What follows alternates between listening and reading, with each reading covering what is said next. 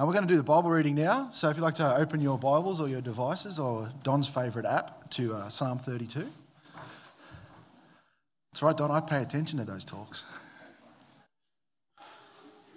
Psalm 32, reading the whole chapter. A maskil of David.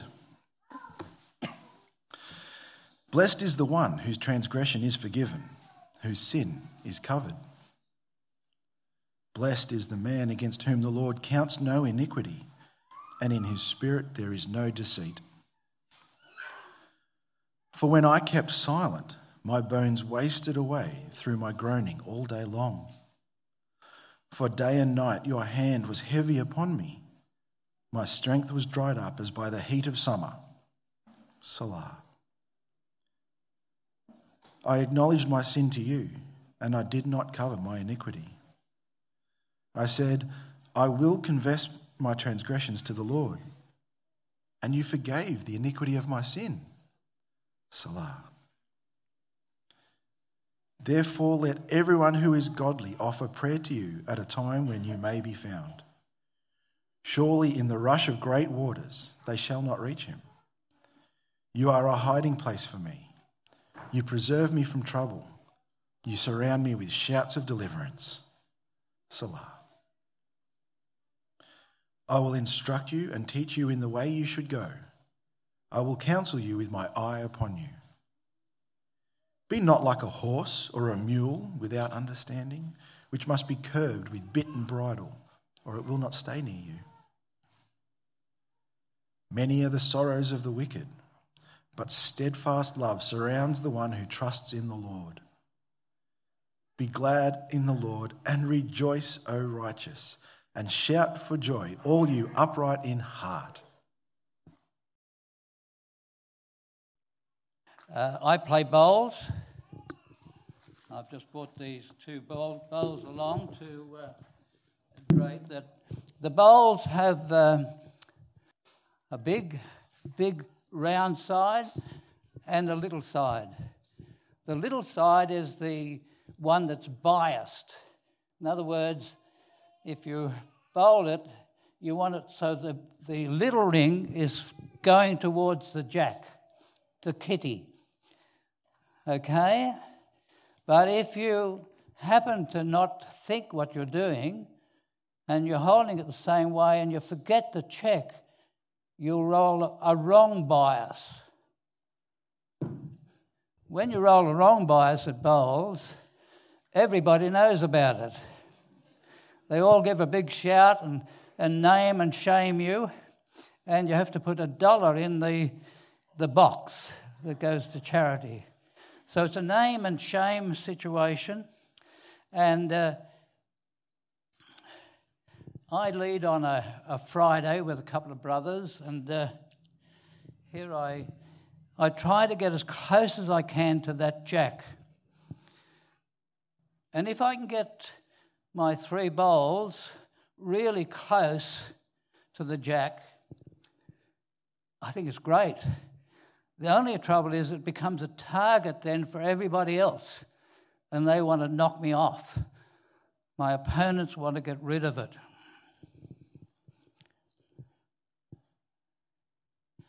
Why am I telling you this? Well, I think it's a good example for a Christian to keep their eyes on the goal to always have your bias towards Christ and to get close to Him, as close as possible.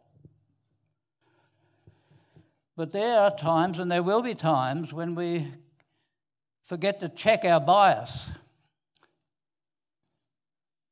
We move our eyes onto something that's tempting us, and before long, we know we're, we've moved away with the temptation. We enter into the temptation we turn away from Christ to satisfy our own desires. But it's never pleasant when you're found out. And everyone seems to notice it, and especially the Lord Himself. Let's pray. Our Father, sometimes silly examples, everyday life examples can give us a lesson of where we should be aiming in this life. And I pray today that by your Spirit you might open our eyes to see the truth as it is in Jesus, the truth as it is in His Word. We thank you that His Word lives and abides forever, and it will be effectual today in each of our hearts. And I pray this in Christ's name. Amen.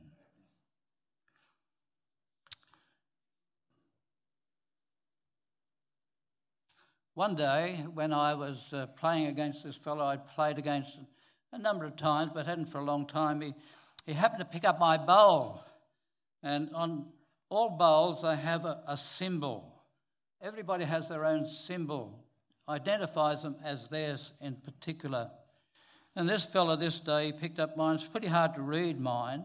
And he said, What's this PS 116?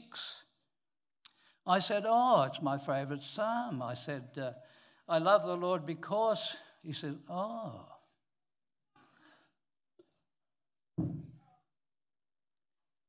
The conversation finished. So, my message today is just based on these five words I love the Lord because. Three headings, you've got them there on your, new, on your sheet. I love King David loved the Lord because I love the Lord because. But the question is, do you love the Lord because? King David loved the Lord. But, but what does the word love mean? Love's always been on the agenda. Countless songs have been written about long, love. One of the songs I used to love singing was uh, Love is a many, many splendid thing. And one of the lines says, Out of the morning mist, two lovers kissed, and the world stood still. Wow, that's some kiss. I remember the first date I had with my wife, June, who was to be my wife. When I kissed her goodnight, I knew that was the girl I was going to marry. And I did.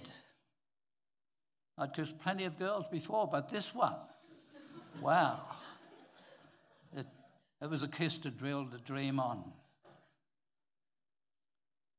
However, that's not the sort of love that God inspired King David to write about. Uh, Vines, one of the uh, word commentators, says, Love can only be known from the action it prompts actions towards the object of our love. King David says, I love the Lord because. But King David didn't always love the Lord. It was only because the Lord first loved him at a young age. God inspired him to write many songs. You remember, if you remember the children's dress I did here some weeks ago in Psalm 14 when it talked about the Lord looks down from heaven upon the children of men to see if there are any who understand, who seek God. They've all turned aside. They have together become corrupt.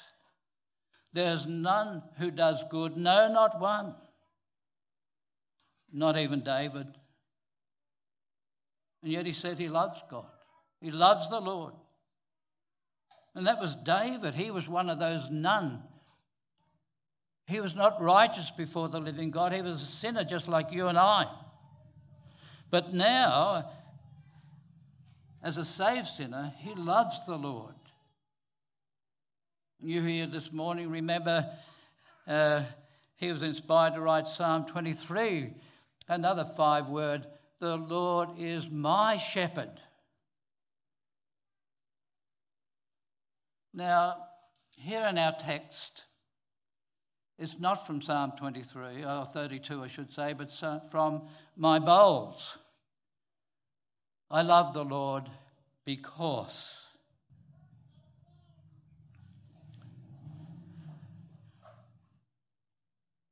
It's very revealing when you think about it. Because why does he love the Lord? Well, if you've got Psalm 32 open in your Bibles, you see he loves the Lord for who he is. That's the first thing. Not for what he's done first, but for who he is. David knows him as the creator of the heavens and the earth, the sea and the skies, and every living soul that breathes, every living creature. He's the sustainer, He's the controller, He has everything under His sovereign hand. He's the one who makes the sun to rise and, and the moon to rise and set, the rain to fall, the dust to rise. He keeps the great oceans within its bounds that He has set. Yes, He's the creator, He's the sustainer. Uh, Psalm 24, if you have a look at that, it says here in this verse 1 and 2 The earth is the Lord's and all its fullness, the world and those who dwell therein for he has founded it upon the seas and established it upon the waters. Down verse 7 Lift up your heads, O you gates, and be lifted up, you everlasting doors, and the King of glory shall come in. Who is this King of glory? The Lord strong and mighty, the Lord mighty in battle. Lift up your heads, O you gates. Lift up, you everlasting doors, and the King of glory shall come in. Who is this King of glory? The Lord of hosts. He is the King of glory. David knew him as he is the King of glory. He knows the Lord, and the Lord knows him, he knows every word and thought and deed that King David ever committed. David loves the Lord for who he is and he loves the Lord for what he has done. You, you remember about that wrong bias? You can be bowling the same bowl. You can look as though you're approaching the bat the same way. You can get down and you bowl it smoothly off and you forget to check. And the ball goes away from where it's designed to go. You remember the, the occasion of David's wrong bias, particularly wrong bias. In 2 Samuel 11, uh, there was David. He should have been out in the battlefield, but he wasn't. And he's just walking around his parapet and he happened to glance over the side. And what happened? He sees this beautiful married woman down there naked, Bathsheba. Instead of walking away, he gets his servants to go and get that woman. And he commits adultery with that woman and sends her back to her house. And a few months later, she tells him, sends a message and says, I'm pregnant. I'm carrying your child. And so, what's he going to do? He, he calls her husband out of the army. He's fighting the battles, he's fighting King David's battles. And he calls him to come home and David gives him a feast, asks him about the battle, and then says, Well, you go back to your own house now and, and, and then go back to the battle. But he wouldn't do it. He said, No. He said, All the army are in tents. He said, I'm not going to go. He just slept there with the servants. David tried to get him to do it a couple of times, but he wouldn't do it. And eventually, David writes a note. He sends it off to Joab, his commander, and he says, Put this man Uriah in the forefront of the battle and leave him. And of course, Uriah gets killed. David not only committed adultery, tried to cover it up, commits murder, and after this lady has mourned for his loss of her husband, he takes this lady for his own wife. He thinks he can get away with it. But everybody knows his servants knew what he had done. No doubt his other wives knew. Women seem to know these things. His children must have known. And God knew, and He sent Nathan the prophet along, and, and this child is born to David and Bathsheba, and, and Nathan comes along and he tells him this story about this rich man had all these sheep, and the poor man had one little ewe lamb. And the rich man wanted to put on a, a feast for somebody, so he took the one little ewe man, a ewe lamb, and, and killed it. And David, as the king, was incensed. He said he should die. And Nathan said, You are the man. You are the man. It cost David, it cost Bathsheba the death of their child. But you know, God in His mercy reinstated this child of His. David was a believer. He had a wrong bias and he committed a great sin and a great crime. And so David writes a psalm. Some believe that this uh, psalm is comes after Psalm 51, not chronological order in the scriptures here, but doesn't come. It comes after Psalm 51. You remember Psalm 51, where he, David confesses his sin. He says, Lord, again, he said, I was born in sin and shapen in iniquity, and in sin did my mother conceive me. He said, Against you and you only have I sinned and done this evil in your sight. He didn't say against Uriah, he didn't say against Bathsheba, he didn't say against his family and friends, and against the nation. But his first thought was against God. He'd sinned and done this evil in his sight. And then David later on writes this psalm. He loves the Lord because blessed is he whose transgression is forgiven, whose sin is covered. Blessed is the man to whom the Lord does not impute iniquity, and in whose spirit there is no guile or no deceit.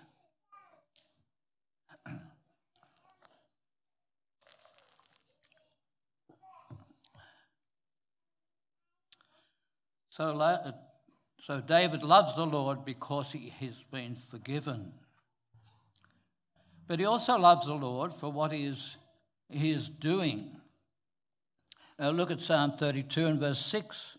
For this cause, everyone who is godly shall pray to you in the time when you may be found. Surely in a flood of great waters they shall not come near him. You are my hiding place. You shall preserve me from trouble. You shall surround me with songs of deliverance. David knows this great work that's going, that, that God is doing in him and for him. He prays to the Lord. He's not worried about all the attacks that are going to come upon him because he knows he has a hiding place in his God. And he loves the Lord for where he will be for all eternity. In Psalm 23, we all know it ends up with, And I shall be in the house of the Lord forever. So David had great cause to say, I love the Lord because. But myself, I love the Lord because, one of the reasons I put it on my bowls, because it has so much meaning for me. I love the Lord because he heard my cry and my supplication, because he inclined his ear unto me. Therefore, I'll call upon him all the days of my life. What a blessing that has been to me. Vine says, of course, again, love can only be known by the action it prompts. I was like David, a sinner against a holy God, but now I am saved by his grace. And I too thank him for who he is, for what he's done on the cross and going to Calvary and bearing my sins and iniquities in, on his, in his body on that tree. By going to the grave and rising again and ascending on high and forgiving my sins. I thank him and I love him for what he is doing, interceding in my life, providing all my needs according to his riches in glory.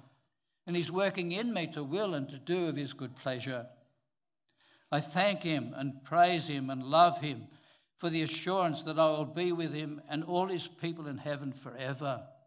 You remember Romans 8 1 says, There's therefore now no condemnation to those that are in Christ Jesus. For the law of the Spirit of life in Christ Jesus has made me free from the law of sin and death. In verses 28 through 30, all things work together for good to those who love God, to those that are called according to his purpose. And you know, that's, that's a reason why I love the Lord. But I do put down some wrong biases, I must tell you. The people at bowls, when I do it at bowls, they all give a big shout. They all name and shame me. But in real life, I do put down wrong biases. And I have to pay the price for my sin.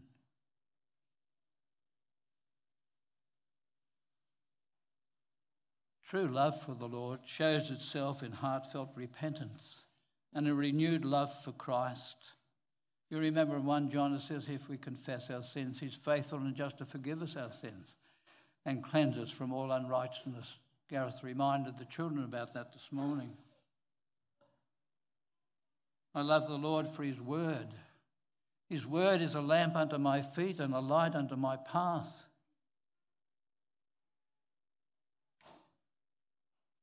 I love the assembly of His people, you here today, as we come to worship Him in spirit and in truth. I love telling other people about the mercies of the Lord. When that man picked up my bowl and asked me what that PS 116 was, and I said, I love the Lord because that was the end of the conversation with him. But there will be other opportunities when I hope I'll be able to tell him about the love of Christ. I was no king, but now I am a king and priest unto God and I love the Lord because of all this. But the big question this morning is King David's not here. I'm here, but uh, I'm on my way out. But what about you? Do you love the Lord because? I mean, it's a very personal question, isn't it? One day we're all going to have to stand before the living God and we are going to have to give an account of our lives. The only ones that are going to heaven are those who love the Lord Jesus, who are first loved by Him and then love Him for all eternity. The only ones going to heaven are those who have been shown their sins and, and their need of repentance and faith, and they, they've got down on their knees and they said, Lord, forgive me. My sin is against you, and you only have I sinned and done this evil in your sight. And let me tell you, until God convicts you that your, your sin, your lies, your, your deceit, and, and all those other things that you do that are contrary to God's word, unless you see that they're against the holy God, you'll never see your sin. Whilst ever we compare ourselves with other people and try to say, well, I'm not as bad as they are, you'll, you'll have a wrong bias all the time. You'll never come to Christ. But we really need to see that this sin is against the holy God before whom we will stand. And when he asks you, Why should I let you into my kingdom? What are you going to say? Oh, I wasn't as bad as the other blokes. I never committed adultery. I never murdered anybody. I, I might have told a few lies or stretched the truth a bit and may have been a bit deceitful and. Uh, probably didn't honour my father or mother as I ought to have done, and uh, I didn't worry about, uh, you know, meeting on Sundays with the people. He said, you know, I, the, the, kids were playing sport. It was more important for him to take to the sport, more important to have the family barbecue, more important to meet with the family than to come to church. But, but I'm not a bad bloke. Well, let me tell you, it won't cut the mustard. I think that was the saying. I don't know what the saying is today, but it won't pass the pub test. It won't pass the Lord.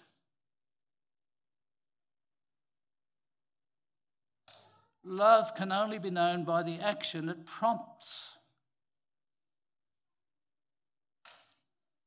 So, unbeliever,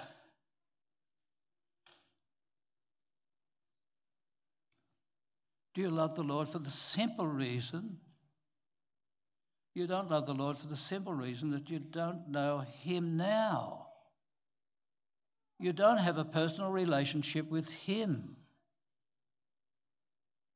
You're still in your sin and without God and without hope in this world or that to come.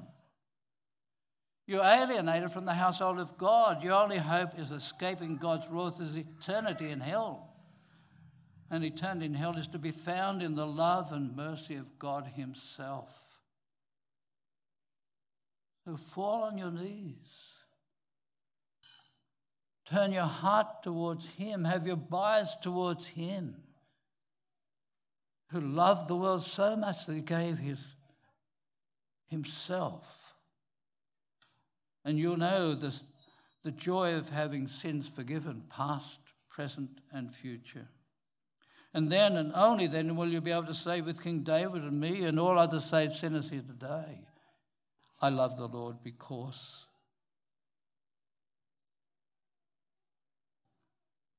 Let's pray. Father, we're grateful to be here to know that there is a God who reigns over all things, the creator of all things, the sustainer of all things, the one who gives us every breath that we breathe, the one who knows our thoughts and the intents of our hearts. And yet you send a word like this today to encourage the believer to continue to love the Lord, to have a bias towards Him continually, and to stay as close as possible to the Lord Jesus, to love His word and to love His people. But Lord, you've also given hope to those who today, even in this very room, who don't know you that today is the day of salvation. Today, if they hear his voice as they have done, let them not harden their hearts, but turn to you, to bow the knee to you, and to acknowledge their sin before you, and to say, Lord, forgive me. And Father, to hear your voice and to hear the voice of the Lord Jesus on that cross saying, Father, forgive them, for they know not what they do. And oh Lord, may each of these who've come here unsaved know the joy of your salvation. And they may rejoice forever with the saints in glory. For Christ's sake. Amen.